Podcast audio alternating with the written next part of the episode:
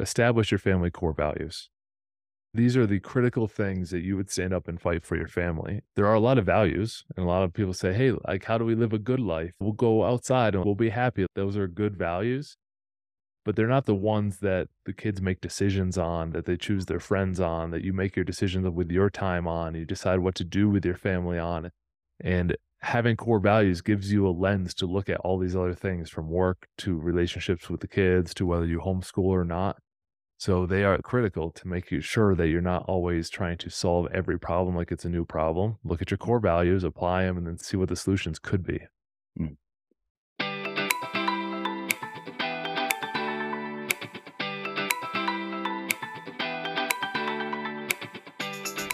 This is the Fit Investor Podcast, where we talk about how to live a more holistic life of being fit not only financially, but physically and faithfully.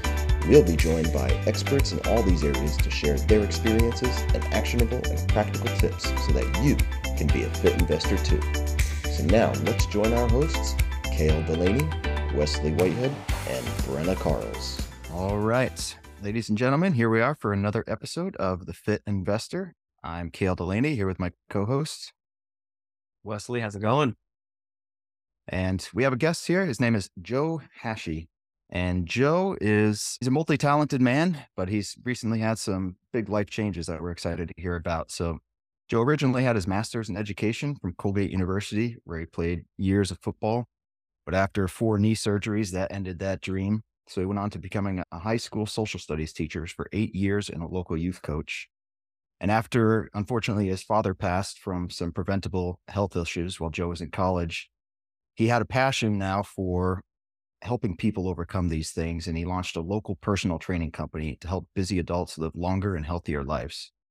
He'd been a leader in the area for 15 years, named the Chamber of Commerce's Small Business Person of the Year in 2018. However, he realized he was spending more time on his business than on his family and that he needed rebalancing fast. So now Joe is a business consultant for companies coast to coast. He uses those lessons to guide the most important organization in his family, in his life, his family. So with that, Joe, welcome to the Fit Investor Podcast. It's an honor to be here. I appreciate the banter we had before the call, and I'm looking forward to the conversation during. Excellent. So, yeah, we were just talking before we hit the record button here that you recently, relatively recently, moved to Colorado Springs. And I guess that has to do with this whole rebalancing act to, with your family, right?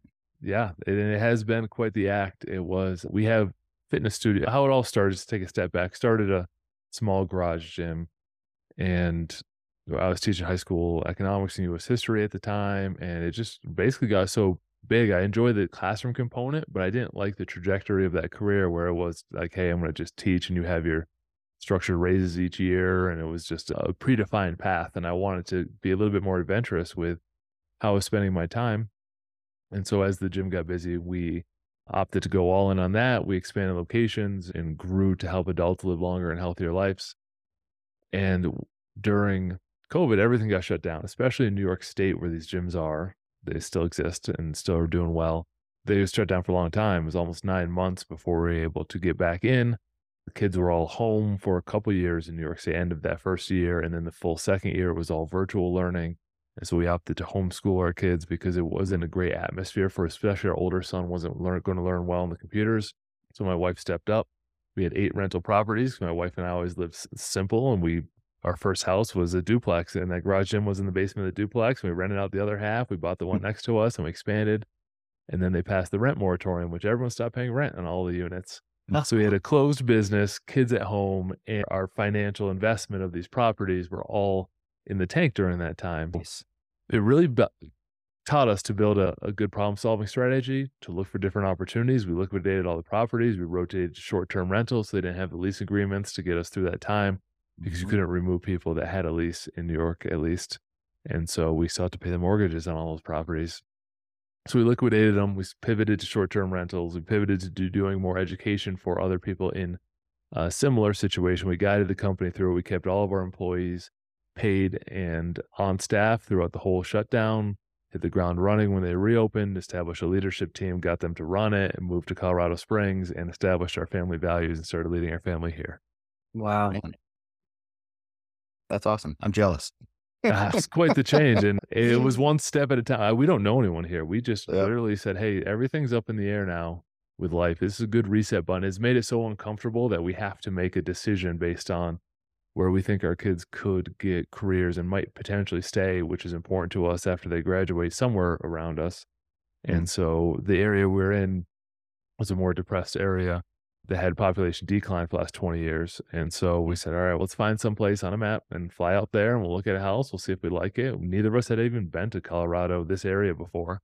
And so we flew out, we saw a house. The school district had an open house at Little Mountain School District the next day. It just happened to say on their sign. So we walked into that and it all aligned and we just bought the house and rented it until we were able to liquidate our properties and move out.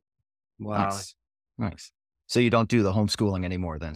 Kids are back in, is it public or private? Or- Yeah, they're in public school currently. We are blessed with the elementary school in the area. It has a very outdoor education style program, and that's what Nice. attracted us to it.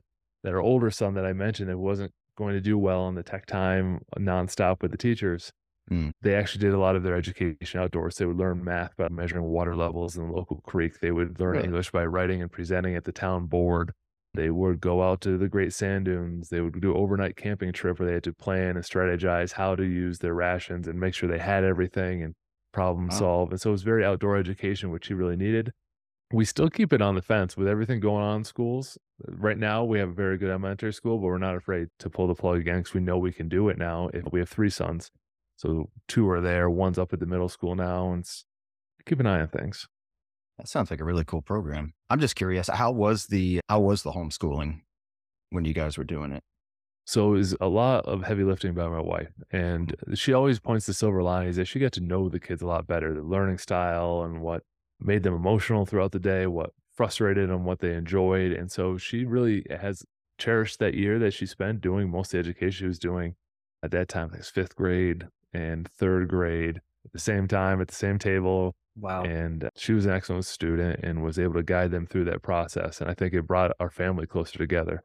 So while there was a lot of frustrations in the world and everything else going on, we were trying to just control the controllables. Here's what we can do for our family right now. Yeah, I've heard that just because I had some conversation with some other people who have been doing homeschooling now for several years. And they said very similar thing is that the biggest advantage to it has been that, yeah, it's brought their families a lot closer and, and the siblings, especially a lot closer, mitigated a lot of the like sibling rivalries and that type of thing. Yeah, they got to survive in the same household. And honestly, it removed a lot of the stigmas of homeschooling that we had. Oh, you just sit at home and you learn and you don't get socialization, which is always the seemingly knock on it. But that we've discovered a lot of co ops and a lot of, even out here in Colorado, it's huge. So co ops are where like you homeschool, but they go with a group of people that homeschool in the area Okay. for this day for half a day. And these co ops are 10, 20 kids and parents get together. They all do cooperative learning and then you go back and do homeschooling. A friend of mine who's a dentist in the area, they do that. And her, eh, his daughters are some of the most socialized people I know. They never stop talking and they're always engaged and they're out doing challenges. And it, it, in my perspective, changed my view because I had been a public school teacher myself. And so seeing more of it was very interesting to me. Yeah, no, that's good to hear. It's been something that's piqued my interest here as of late. So I'm always interested to hear about that.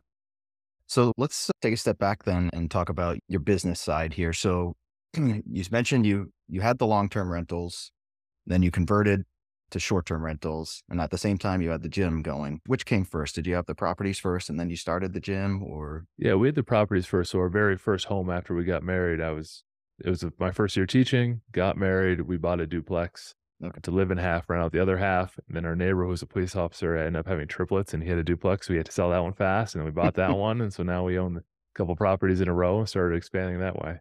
Okay. And did you start it with a particular goal in mind, or it was just it's smart to have a couple properties, let's get some extra income, or what was the mindset? Yeah, we wanted to learn about that style of investing, which is a little bit more labor intensive, but a little bit higher potential return. And yeah, we, we our goal was to just keep expanding it as, as many as we could manage and establish a management team around to run and make sure that the numbers still made sense. Now, Right. what year did you start uh, buying properties? It must have been 2007, Okay. around there. Nice.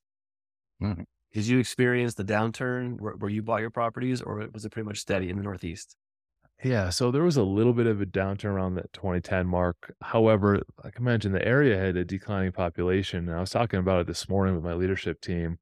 of when we're looking forward on any impending declines in the economy. Hey, our area for the for all its the troubles with the economy, it never really gets big ups and downs. So it doesn't expand like in the Las Vegas market or something where the house prices went crazy and then came crashing down. They're all just Mhm. kind of 1% a year. You don't get a lot of growth. You don't get a lot of long term overall growth out of the properties, but you don't also experience the huge swings and downturn in home values. That's like, it's like a mutual fund. Yeah, pretty much. It, it's not that exciting when I had to sell it. Like we were selling our property in New York and moving out to Colorado. We are talking to the realtors here and they're like, oh, you bought it like 10 years ago. So what, did it appreciate? Like 20, 25%? I'm like 0%. we said to sell it. We owned it. We owned a beautiful property that we finally settled in after we bought the rentals that had, it's like an old farmhouse, couple ponds, six acres. It was great. And we sold it for basically what we got it for eight years later. It's just is what it is in that market. Gotcha. So you got rid of them all, or do you still have any as a short term rental? We dumped all the long term rentals, Okay. and now we have five uh, short term rentals. Okay. And where are those? So we have three here in Colorado Springs. We had Oh. one in Whitefish for a year, which was good up in Montana. Oh, yeah. With short term rentals, you have to pay attention to the regulations. You really can't have many in the town. So slightly out of the town, it wasn't as convenient to the slopes. And so while it rented, we took the appreciation, we sold that one, and we have one in North Carolina. Um, yeah, and that would yeah that would cover them. Okay. Where's the one in North Carolina? It is in Franklin, North Carolina. Okay. part of the mountain range over there. Yep. Got it. Okay. So yeah, my main business is the short term rentals. So I'm primarily in the Smoky Mountains in Tennessee cool. there. And then I have some properties down here in South Florida. It's a mix. uh, It's primarily long term. I have one short term down here. But yeah, the majority is, and my focus is up in the Smokies. But I've been hearing a lot about the Whitefish area lately. A lot of people I know have been buying up there now. And uh, Colorado Springs, how, is it very very regional in terms of like regulations there, or is it a pretty open city? Or A great it like? question. It is very regional, county based. okay, Colorado Springs, I believe the rule is you can't have a short term rental within, I'm going to say 100 feet of another one or 500 Okay. feet, some distance. They're all taken. So there's Right. there's no other licenses available currently. Mm, And a lot of people put short term rental moratoriums on during COVID in small towns and just never to- have taken them off. Mm. There's other small towns that have them, and then some don't. So it really depends. It's like the Wild West out here. You got to go town to town and figure it out. yeah, and they've been performing well. Has one area been better than the other? Or Yeah, so Colorado Springs has been our best. Now, I also think that's because I'm able to contribute some management and some some upkeep and like some better control versus like in North Carolina, it's just exclusively run by our property manager that we outsourced it, our co-host. So there's a little bit there, but my brother also had picked up a couple here, and they've been going really well for us. okay, nice. Well, that's good. Yeah, that's why I haven't looked too heavily into Colorado, just because I know, like you were saying, it, it is from what I've heard very regional, like you said, with regulations. You got to be really know what areas you're looking in and be really in depth with the market. So Yeah, and to Wesley's point, like it's going to go up and down here. Like we're going to feel like we, we bought this home 2021. It appreciated like 22% over the course of the next couple of years. But it's also going to come crashing down as soon as there's a, a decline in the housing market, which I Yeah, guess that- they that's how- experience here. Yeah, Florida's the same way. You, you, it's- it's waves. So it's just about when you buy and when you sell. Yeah, fortunately, we bought around that 2% era, the 2 to 3% mortgage era on almost all the properties. So that's we can stomach a few over over the length of time, a few waves. yeah, nice. And do you have plans to continue growing with the short term rentals or? Yeah, we'll plan on keep keeping it going. It is more of a side investment. Very busy with the business consulting. Very busy with the gym, running it remotely, hmm. and this passion project that we're working on with my wife, the Strong Family Project. So things are really busy. I would love to add one every eighteen months or so, but at a more steady pace. We did those five in a year and a half, so it was very fast Yeah. at the beginning. Yeah, very. Could you talk to a little bit about how you remotely run your gyms? And they're still in New York, right? Yep. How, Yep, how do you they're up- run them remotely? What is your routine like? They're in upstate New York, and we follow something called EOS, which is a Gino Wickman entrepreneur operating system. We established it. We have our leadership team. We have our communication structure. Like this never could have happened te- five years ago before we had some established how to run a, basically our company like a bigger company. Mm-hmm. And so we had to learn all those processes. We have our leadership meeting. It was actually this morning with Carly, who runs our marketing, Brian, who runs our training team, and then I do all the lease negotiations, all the back end finances. My wife does the finances, books, payroll, which we can still do from here. The the biggest thing for us is we we have to incur higher labor costs being remote. We have to have some backups on staff. It's not like I can jump in and do a session or run a run it for six weeks while we hire someone new. So we have to be overstaffed slightly for any employees that move on. And so we just have to build those systems in and protect the company. Nice. And what kind of is it like a specialty type gym, like a studio type gym, or weightlifting, or kind of what's the Yeah, it's personal training studio for adults and athletes. We initially started, we were just athletes because that's what I wanted to do out of college. And then when my father passed, like, you know what? Let's try to help adults live longer and healthier life too. And we realized they're just like older athletes. Just got to be a little bit more careful with some of the things we do. And so it's everyone is guided by a personal trainer on their individual workout plan. Our unique model is it's like personal training in a group setting. So they work out, there's a group of people, but they don't, they're not all on the same stuff and it makes it one tenth of the cost of personal training because there's other people in the room. Hmm. They don't really need a personal trainer sitting there talking about their week. They just get their sets, reps, exercises, gets it through. It makes it more affordable so they can actually come often enough to get good results. And so that model really took off. We added a couple, I added one new one in a different city, which at that time I didn't want to do it remotely. And ironically, now we're doing it all remotely. So we sold that to the trainer that was running it up in about three hours away from our primary locations. But all that experimentation taught us what we need to learn to be able to do it now. That's yeah, that's an interesting model because you're so right. Like I, I go to one of the like the big chain gyms, uh, it's a LA Fitness down here, and every morning I see it. It's the personal training staff and the their clients, but yeah, half the time is spent just chit chatting. so Yeah. why do these people waste their money? I, I, I don't get it, but I guess some people just need the need the company or the encouragement, whatever. Yeah, So, That's right. so now you have how many locations with the gym? We have three currently. Three. Okay. Now, one thing that that I found, and tell me if this is accurate with you, since you've stepped away a little bit in having to because you're forced to with being remote now. Same with me, like with the properties. Like I said, m- most of mine are in the Smoky Mountains, thousand miles away. I actually almost prefer doing things or investing in projects remotely now because it forces me to develop those systems that kind of take you out of a lot of the stuff that you kind of get sucked into if you're there locally. Do you have that kind of experience as well? Yeah, I agree with you. It's that old E myth. You can't, you really can't work in your business. You have to work on your business. It forces you. So yes, with the business consulting and with the properties, that model really works well where we have to get the systems established right away. The gym has been a little bit more of a learning curve because I was there for so long that they, there were some assumptions that I would always kind of be there and like, hey, if something goes wrong, let's just call Joe. He'll solve it now the leadership team's done an amazing job stepping up as we passed the torch.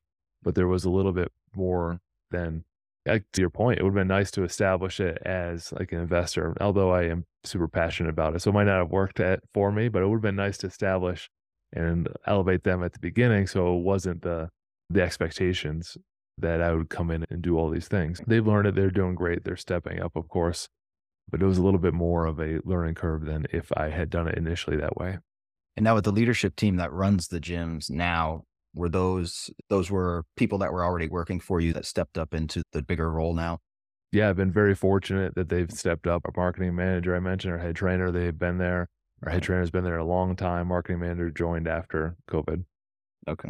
All right. That's good. So obviously, yeah, trying to all of a sudden hire, do outside hires for those types of positions, that can be a little bit tricky. So having people in house that you can elevate is certainly a better avenue to go down. Exactly. That'd be a very big stretch of my leadership skills to hire and onboard with being fully remote. Yeah. And I know companies do it. I haven't yet. Yeah. Actually, Wes, because you're similar. Wes, your business is in North Carolina. You're down in Florida running it remotely. With your leadership team, how was that actually built? I don't think we ever really talked about that. So what I've done is I've pretty much just I spent a lot of time going over the company objectives with my senior manager and then the assistant manager. And I said, look, this is the mountain that we're going towards. How we get there, you have flexibility. And so what I did was is that I created a bonus structure that pays them monthly based on them meeting performance metrics that are valuable to me. So if they're hitting something that that I would be focusing on while I was there, then they get compensated for it.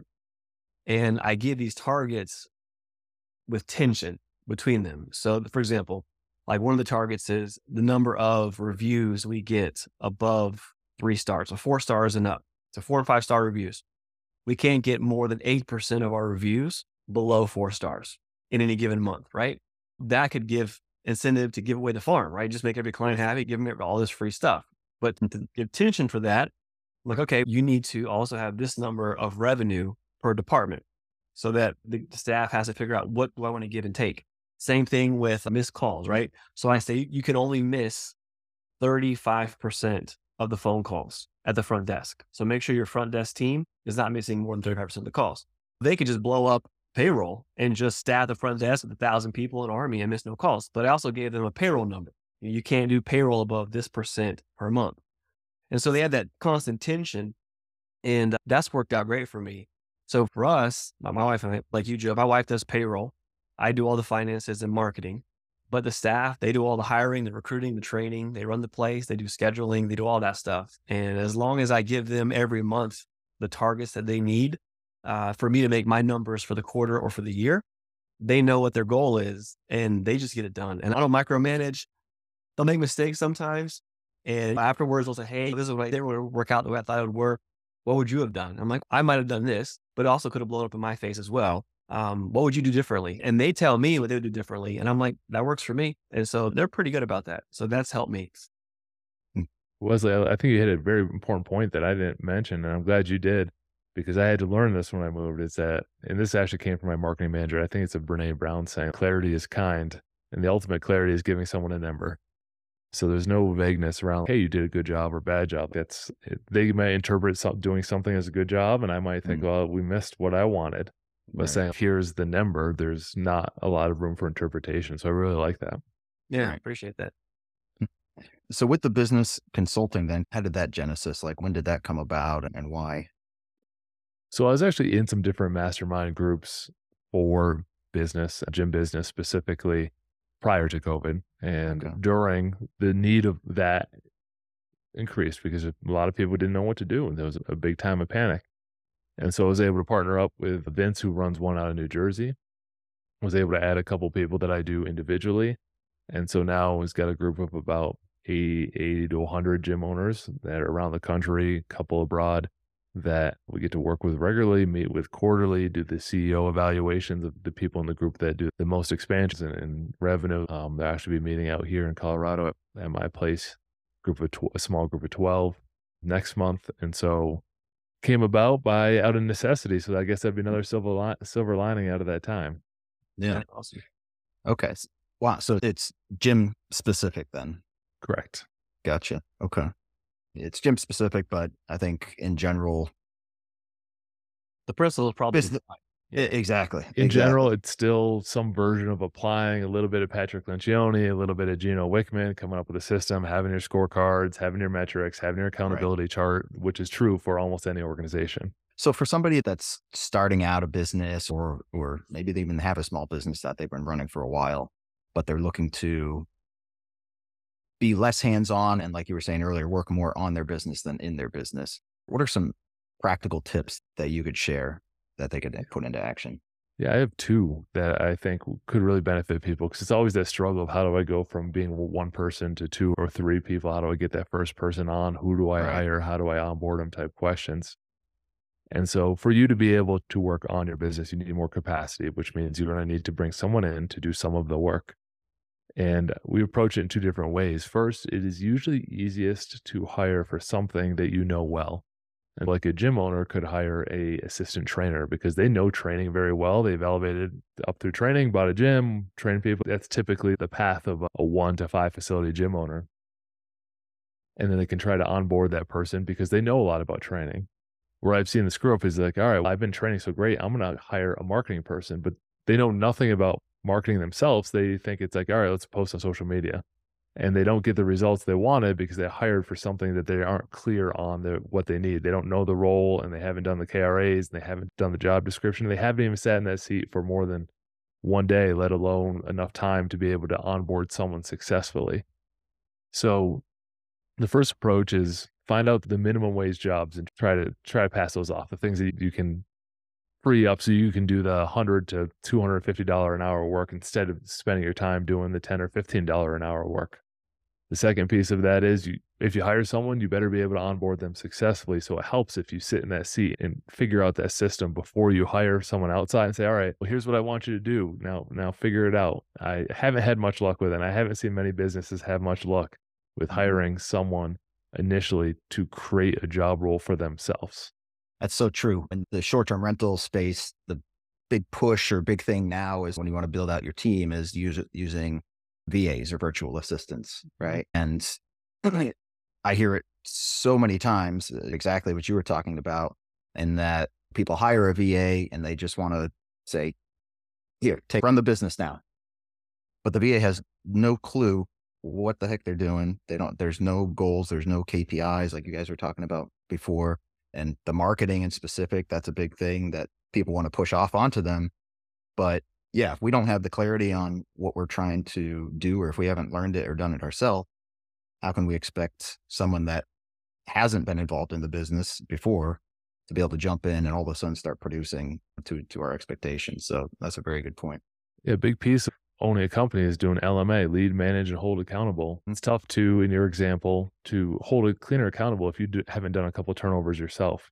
And when you do a couple yourself, you're like, you know what? Maybe I should get two things of sheets so that the person doing the turnover can just switch them, switch them and take them and then right. do laundry at home versus I'm paying them for two hours to stand there by a dryer and let them dry. You do these processes just a few times and you can learn what's most efficient for you and your business. And then you can pass it on same with VAs. If you don't know how to write a couple lines of marketing copy and you outsource someone to write your full description and your messaging to guests, like it might not go that well. You need to be able to lead, you need to have a baseline understanding. You don't need to be an expert in it, but you need to have a baseline understanding of what's going on so that you can lead, manage, and hold accountable successfully.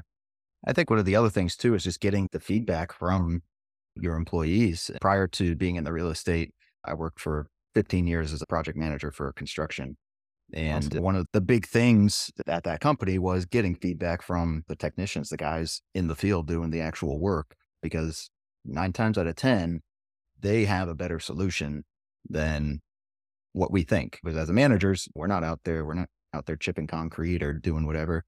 So it's easy for us to see a number on paper and say, hey, you should be meeting this type of goal. There's a thousand reasons why maybe that can't, that goal can't be met. And so let's talk about it. So yeah, getting that feedback from the people who are actually doing the work can oftentimes lead to better solutions on the front end. Yeah, absolutely. I think it helps if you define what success looks like and then are flexible with how you get there. And I think Wesley mentioned that with his staff. Here's what success looks like. Now you have the freedom to get there.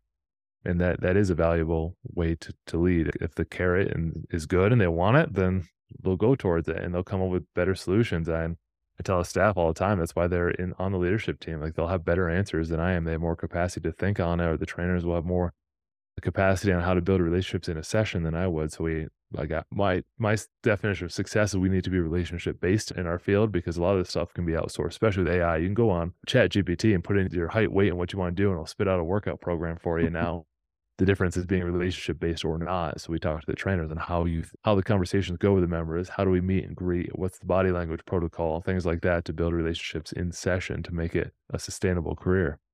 So, how do you manage your time? Because you got these, you got the short term rentals, you got the business consulting, you've got the gyms, and you've got your big focus in your project on your family now too. So, what does your day look like? So I, I will be accountable here. There, it isn't perfect. How the operational side of the day looks is I do block scheduling. Like I will do this block of time. I'll do podcast interviews, get to meet cool people like you two, get to chat with some more. And then I will do business consulting, usually during two mornings a week, 20 minute calls back to back. All, but I don't spread them out. I want to get them all tight together so that yeah. then I can have my training time, my personal training time, my morning training time. I go out and hike when the kids come home, that'll be like the family time, quote unquote, block. And I don't want to sound it make it sound robotic and business like, but I think there's so many lessons from business that you can apply to family for better outcomes. And block scheduling is certain one of them.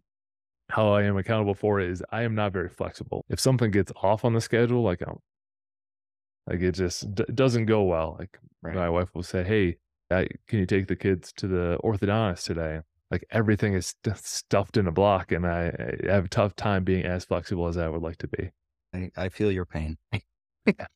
I'm very, it's some same thing, very into time management, block scheduling, discipline, routines, that type of thing. So yeah, when something takes me out of that routine, yeah, I can throw you off a little bit.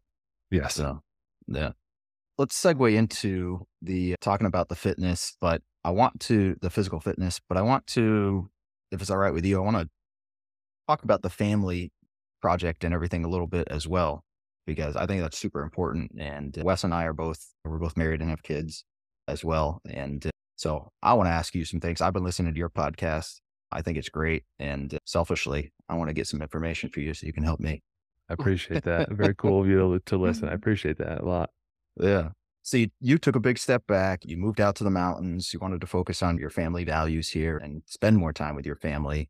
Has there been any like one specific thing maybe that you decided to implement to put that focus on the family, whether it's whether it is something to do with the block scheduling, setting aside that family time, or is there just one thing in specific, one one thing that if people want to like refocus their values on family that you would recommend? Yes, and I think it does segue out of the business conversation we've having we've been having is which establish your family core values. And so these are the critical things that you would stand up and fight for your family. I think it gets a little bit too lukewarm, like we were talking about, hey, you did a good job, and vaguely to an employee, versus saying you did a good job for this thing that was the number that we set.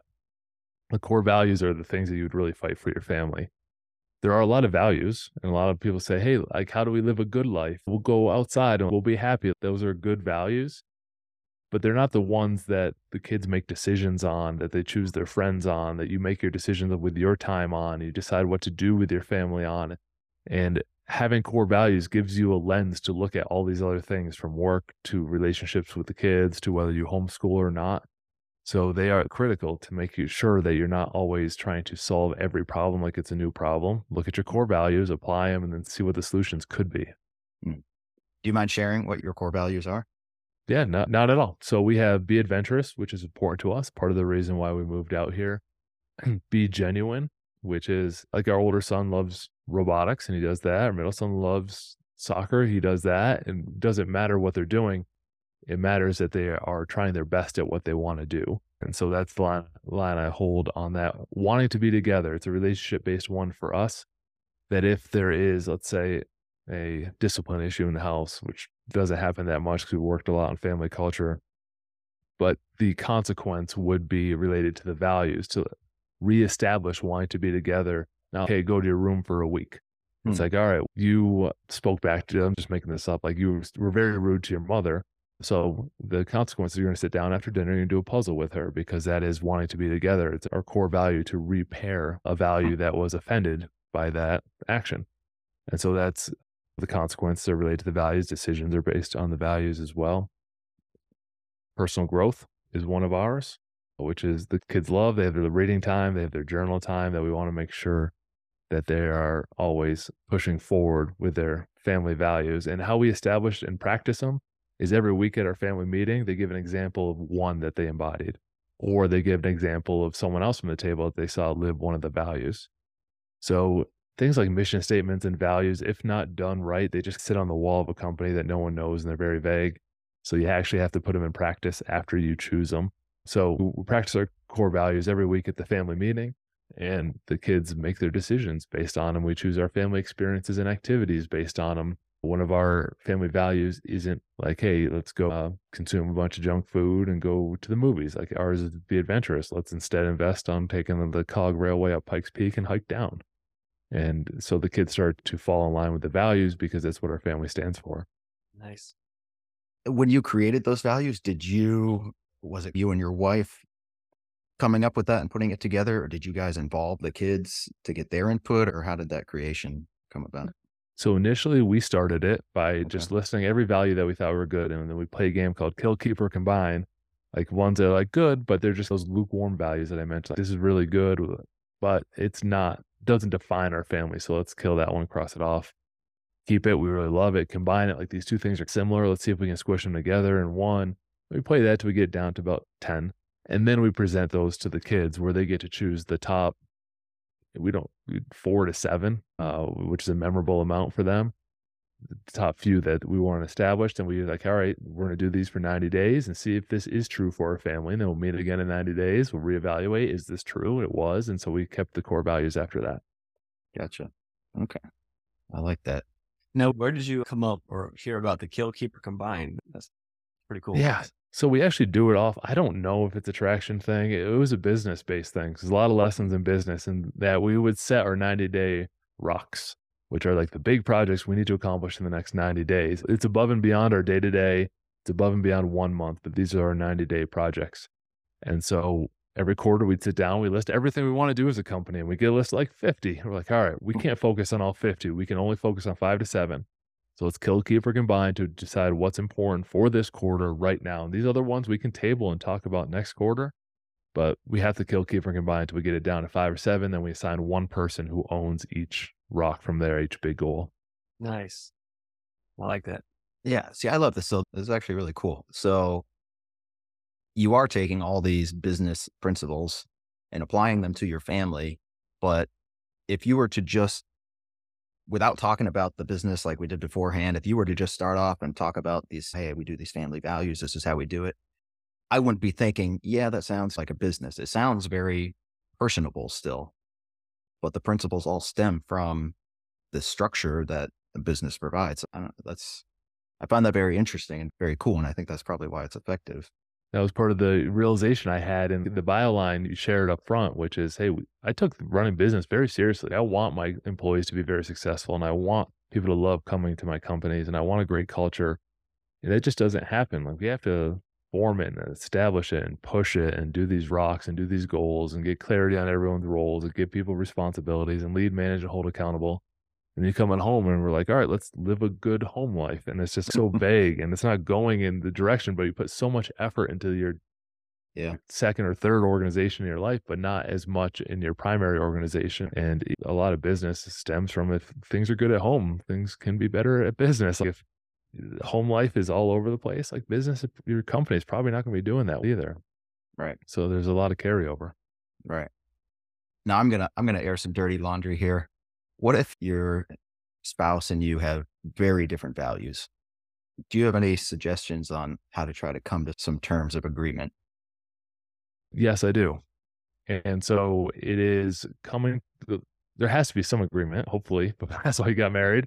That, yeah, maybe it's at different ends of the political spectrum or different views on homeschooling versus public. Like, okay, let's set those aside that those can't be our family core values because we differ so much on those. But what do we, what's our common ground on things that we really are passionate about moving this family forward for our kids? And sometimes it is ignoring the, the public culture out there right now and just really reflecting on what did you learn as a kid that you loved and would love to pass on to your kids? That's a good place to start and try to work some values around that. Okay. So basically, you're not imposing your values on your spouse. It's right. have in common. Right. Try to find right. common ground.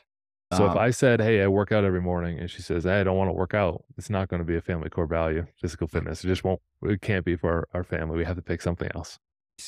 Let's, uh, yeah, I want to tangent off of that a little bit. So I was actually listening to your, I think it was your most recent podcast this morning, and you were talking about doing a morning workout with the family. So what does what does that look like? Is that like a before school type thing? Do you guys have like a set routine that you do, or how does that look? Yeah. So the kids have a set routine every morning. It is simply an establishment of a habit. It's not to make right. them a puddle of sweat before school. It's five to 10 minutes. Okay. And so it's something like, and I don't remember we established it. They wake up, they do it. My middle son loves pull ups. So he'll do a total of 10. And then he'll do a one minute plank twice. He'll do 50 squats. He'll do a couple push ups. That's his routine. My older son is a little bit bigger, taller, and growing into his body. He can't quite do pull ups. So it's a one minute hang for him instead of pull ups, then a plank, then a squats. And then when we have more time on a Saturday, Sunday, we're now starting to do a more full routine. And our five year old is nonstop. Like he loves it. Like he, it's like, hey, what's my next exercise? He's always ready to go. And he actually counts the sets and reps now. And like he, I'm like, hey, yeah, you gotta slow down a little. I want five sets of ten squats, not one set of ten. you know, just, I like him. but it is great. So it's establishing that as a habit versus Right. having that friction of, oh, I'm sore. Like we're not even at that all those conversations. You're just gonna do some basic things. As a basic human, you should be able to do a couple things. And then we can add to it and role model it. Now Henry wants to work out more and he's trying to do some he's getting into front squatting and for my uh, I don't want to get on too much of a tan- tangent, but instead of like birthday celebrations and cake and stuff, we go out and do experiences and challenges. So we want to change how we celebrate because we want to celebrate associated with our values. Like we talked, Mhm. hey, we want to be adventurous. Our value isn't sit around and eat a bunch of junk food all day with the culture Right. around a celebration. And so for my birthday, I did 4,140 pull ups for my 40th birthday. Trained for six months, doing two to 300 pull ups a day. And then Wow. Henry was there and the family celebrated. Like I started at 2 a.m. and went to the evening. Then we had a little birthday dinner, which my wife was just homemade food. And my son saw that. And so for his birthday, he did, Hmm. he would turn 10. I know, I'm sorry, he turned 11 on this one. He did 1,011 pull ups and we did them together. And that was his celebration of something that he will remember more than like what flavor cake he had. We used the celebration as uh, more aligned with our values. Hmm. Nice. Wow. That just reminded me of something very recent, like yesterday. And I want to get your opinion on this or suggestion. So I just happened to see that there was like this challenge for May of do 100 push ups a day. So 3,000 push ups in May. And so I, I brought that up to my son and daughter last night, my older two at least, and uh, say, hey, why don't we why don't we do this? I'll do them with you guys. And my daughter's like right away, no, I don't think so. okay. My older son is yeah, and I said, I'll give you a penny for every push up that you do over the month. So you do them all, you get 30 bucks at the end of the month. And so that piqued his interest. So he's like, then it came down to actually doing the push ups. And one of his one of his challenges is he gives up very easily on anything that becomes difficult. The second it becomes difficult, he just he gives up, no matter what it is. And so it happened here again last night. Like, all right, let's start. Let's do the push ups here. And he does the first couple. And he's like, eh, this is hard. And he quits. And it's been a struggle, not only with that, but just in that quitting mentality that I've been very trying hard to overcome with him because it's totally opposite my personality and what I do. And so it's been a point of friction between us a lot. What do you think on that? Like, how do you have any suggestions on how to try to come to maybe a common ground on something like that or how to help motivate somebody? Yeah, absolutely. This is a great question and very worth diving into because like you're teaching work, you're not teaching push-ups, you're teaching work ethic and seeing something through to the end and making Right. commitments and making goals. There's a lot of underlying things in there. It's like we were talking about business. You got to define success. And yeah, we could use push-ups as the vehicle to get there, but I'm not married to whoever could use pull-ups, but I'm not married to pull-ups. I want to see my kids accomplish hard things. The first piece of it, my wife and I were actually just recording a podcast on it. It's out in a couple weeks where people did some Q and Q and A on discipline things. And yes, we can duct tape together the situation in the moment, but a big part of it is the culture. Like long term, how do they view things? And so the parenting technique we use, we call it constant gentle pressure. Like I'm never like going to yell or make them do something, but I will constantly gently pressure them into the right direction over the course of 60, 90 days. They start to see the path. And we do this with, I'll give you an example of soccer ball. So we have, we live on the side of a mountain and my son Henry loves soccer. He'll kick it. And then Everett, our five year old's a goalie, and sometimes he'll kick it and he'll go down the mountain. And they used to argue, like, oh, I'm not going to get it. You kicked it. Like they argue. And I would just mm-hmm. run down the mountain and say, I got it. I have the strongest legs. I, I should get it because I'm the strong one here. And they're like, wait a second. I'm also strong. Like I keep getting the ball, so I must be stronger. and like after two weeks of doing that, now Everett almost dives down the hill. He's, I'm going to get it because my legs are so strong. And so I would do things like that with the pull ups and the push ups and say, hey, I'm going to do this because it's important that I establish the values of work ethic. Now, if you want to sit on the couch, that I guess that's your choice and watch me do these push ups. I'll do the work. I'm always willing to do the work. And uh, hopefully someday you'll be able to join me. But for right now, if you want to sit on the couch, I'm, I'll do the work. Like strong people do the work. And you Hmm. start, assa- you start attaching positive values to that work. And over time, they start to soak in. It might not be today or tomorrow, unfortunately, for the May push up challenge but it's associating the positive values with the habits. So it's Mm. not like, all right, this is hard work. Hard work is very hard to sell. It's not great when gyms market, come here and we'll make you wicked sore and you'll throw up. like that's not great marketing. You're selling the wrong thing. You're selling the outcome of the push-ups. If you do these push-ups, you now get the characteristic of being a strong person. You now get the characteristic of someone who sees things through.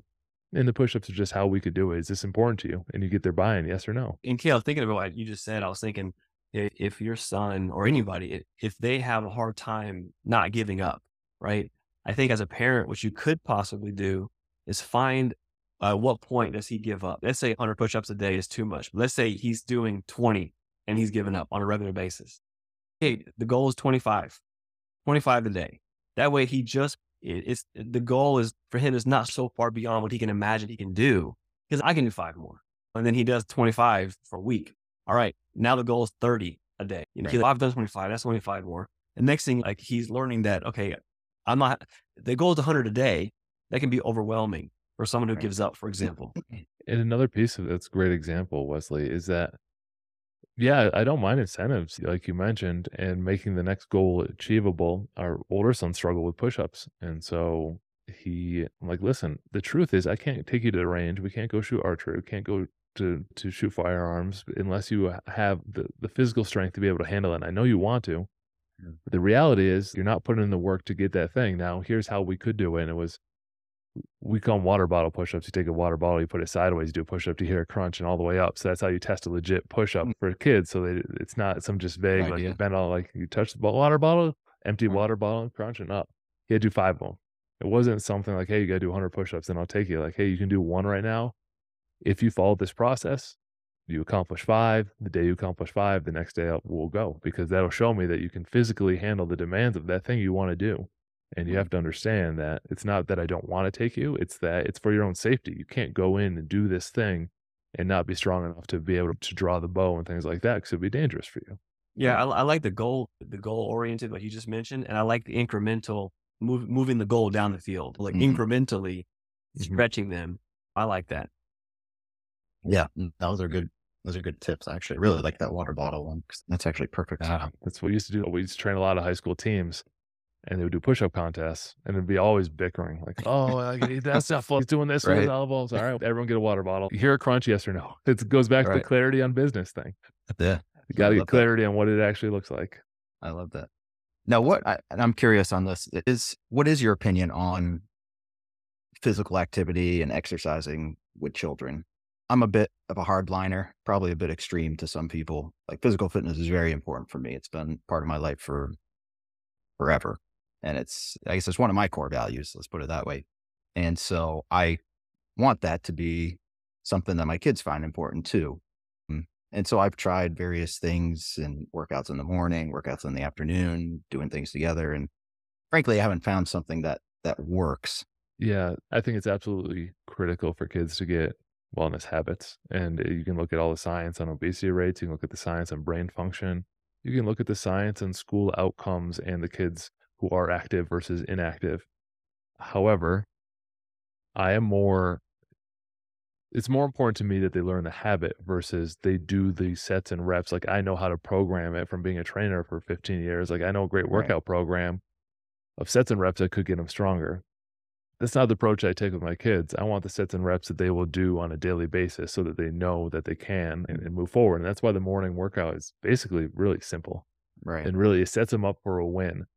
And so we do those small things. We work out as family. My wife's not huge into it, but she'll come down for the family workout. Like it's important the kids work out. We have less manual jobs right now. You see the obesity rates from Joseph Medina's brain rules books. The number one rule of getting high brain function is to exercise and improve your oxygen uptake. Like every positive outcome comes from you in the brain, at least at the beginning, comes from your exercise. Now, it doesn't matter if you're doing 100 push ups or jogging a mile or doing a bear crawl or doing a pull up, or it's just that you have to increase your blood flow. And so I let, I'm very flexible in how it happens, but not as mm-hmm. flexible that it has to happen. Okay. No, it's good. I, I appreciate that. And, it, and I should also say this always tough in the moment. It's like, all right, the things I'm saying you probably have already tried. What I have to teach a lot of parents is all right, these are like those rocks we talked about. Give it 90 days and just try to nudge it slightly. Get it just a little flick every day for 90 days and you'll be amazed at the outcome. It's probably not something you can solve in the moment where emotions are high and they're digging their heels and I'm not going to do this. And then Right. you're like, hey, it's really important. It's not in that moment. Like it has to happen with lower heart rates at a different moment to gently nudge it forward. Yeah. And that's for me, that's the overarching takeaway that I'm getting from this personally, frankly, is that what did you call it? The the Constant gentle pressure. constant gentle pressure. Yeah. So that consistent nudging, because yeah, I'm thinking my attitude or my approach to things is oftentimes, and it's the same with myself personally, is that okay, here's the goal. Bam, we're doing it today. That's it. Oh, I get that. Yeah. I get that. I get that itch. I had to learn otherwise. I didn't get the outcomes I wanted. All right, let's jump into the, the last bit here, and let's just let's talk about the let's talk about faith. So you are a Christian, your family's Christian. Does that fit into the core values, or like how do you integrate that into your life, into the business, and everything? Yeah, so my wife actually and I met in Catholic school in upstate New York, where we went to high school. And then we moved out here. We had a reestablishment of faith into just general Christianity because it aligned more with kind of what we were looking to learn and be a part of in a community and the kids program they had and everything at our current church has been amazing and very different than the old school type of Catholic masses we were used to. And it really spoke to our kids more. And seeing our kids get engaged for the first time really empowered us as parents to become more connected with it. And so I would give credit to Mel again. She's better than I am at because I like to, I struggle a little bit with the getting up and dancing and singing. Like I've always been a quiet person. Like before football games, everyone's going to rah. I'm just kind of stand off to the side because it's not my Right. thing. But the message is, and trying to help the kids navigate this world is having that that Christian background is a very powerful filter for them to work through. Just like I mentioned, the family core values. Think Christianity is even more important. The rules that they and, guidelines, I should say. Some people think it's so negative. Like you get guidelines on how to live your life. Like it's a very powerful thing. You mentioned the rules, and you, I saw you kind of smirk. Like people think of that as negative. I think it's funny. Yeah. It's true. People look at it as a negative way, but think about this: you have an operating manual for your car or your laptop. You don't look at that as being negative. You're actually like, okay, how do I, how does this thing work? Like, how do I get what I want out of this program or this software or whatever? And people are okay with that. But when it comes to the rules, the rule book of mm-hmm. life, oh, I don't want to rules. Okay, you want to just wing it? Then get the results of winging it. Yeah, Yeah, That's and um, what it- yeah, that's a great point. The reason why I smirk is that people, they there are like it says certain things in the book, but you, people try to bend it to their own will and their own feelings, and their own lifestyle, and I think hundred creates some percent right. issues. No, well, you well you smirked and I smirked too because I was like, that's exactly how people look at it, the negative. Yeah, it's confirmation bias. I'm going to look at the sections that agree with how I want to live my life, and then filter it to my filter, not vice versa, and that creates some issues. And then when life breaks down, it's like, why is it broken? It's like you skip the whole chapter on how to start. Exactly. You follow like six commandments. Like that's that's sixty percent. And Yeah, exactly. Why isn't that working? Oh gosh. And I think it's I think it's just more and more it's always been important, but it's more and more important in today's day and age with this uprising of everyone has their own personal truth, which yeah, to me that's a bunch of garbage. It um should be opinion. You're allowed your own personal opinion. Just don't Sure. dub it as truth. I uh, have Exactly. there's some things that we cannot know, and so having calling it truth is it would be disrespectful to the word. hundred percent. And it just going back to what we've been talking about, it it impregnates that that vagueness into things again. There's no if there's no hard line truth anymore, then well, who's to say that what I'm doing or how I'm living is wrong? And that, that's the danger that Now, unfortunately the society puts on us. do do you have any like closing words of wisdom or recommendations for our listeners? Uh, yeah, so I want to marry them all together. Is that I do think you should establish your own personal core values. I'm not telling people what to believe in because everyone's family ha- can have some differences there in living by them. My next is to establish timeframes in which you'd like your family to accomplish things.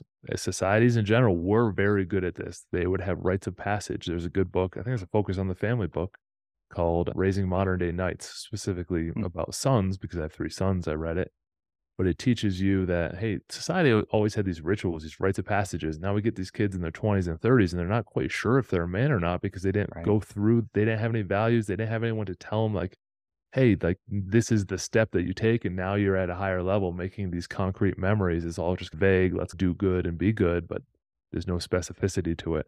So get specific with your values and get specific with when you want your kids to accomplish things and then allow some flexibility in the time frame to get there. Be realistic with it and your capacity and your schedule. And it is worth doing. And it it is definitely worth your stress level. So all right, let's take a breath. Let's come up with a plan because having a plan alleviates a lot of the stress of parenthood.